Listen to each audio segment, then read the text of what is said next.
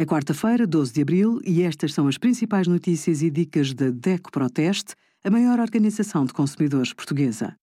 Hoje, em DECO.proteste.pt, sugerimos o que deve saber sobre a receita médica eletrónica, como escolher elixires bucais e tem problemas com voos, saiba se tem direito à imunização no simulador da DECO Proteste. Tem ou quer ter uma segunda casa ou apartamento em regime de alojamento local? Comece pelo registro. Deve aceder ao site do Balcão Único Eletrónico e fazer uma comunicação prévia. Não se esqueça de que deve ter um livro de reclamações, tal como em qualquer outro ramo de negócio. Se optar por ser tributado como trabalhador independente, declare os rendimentos brutos obtidos com alojamento local.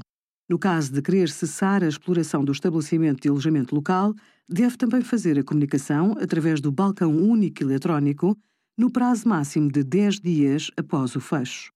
Obrigada por acompanhar a DECO Proteste a contribuir para consumidores mais informados, participativos e exigentes. Visite o nosso site em deco.proteste.pt.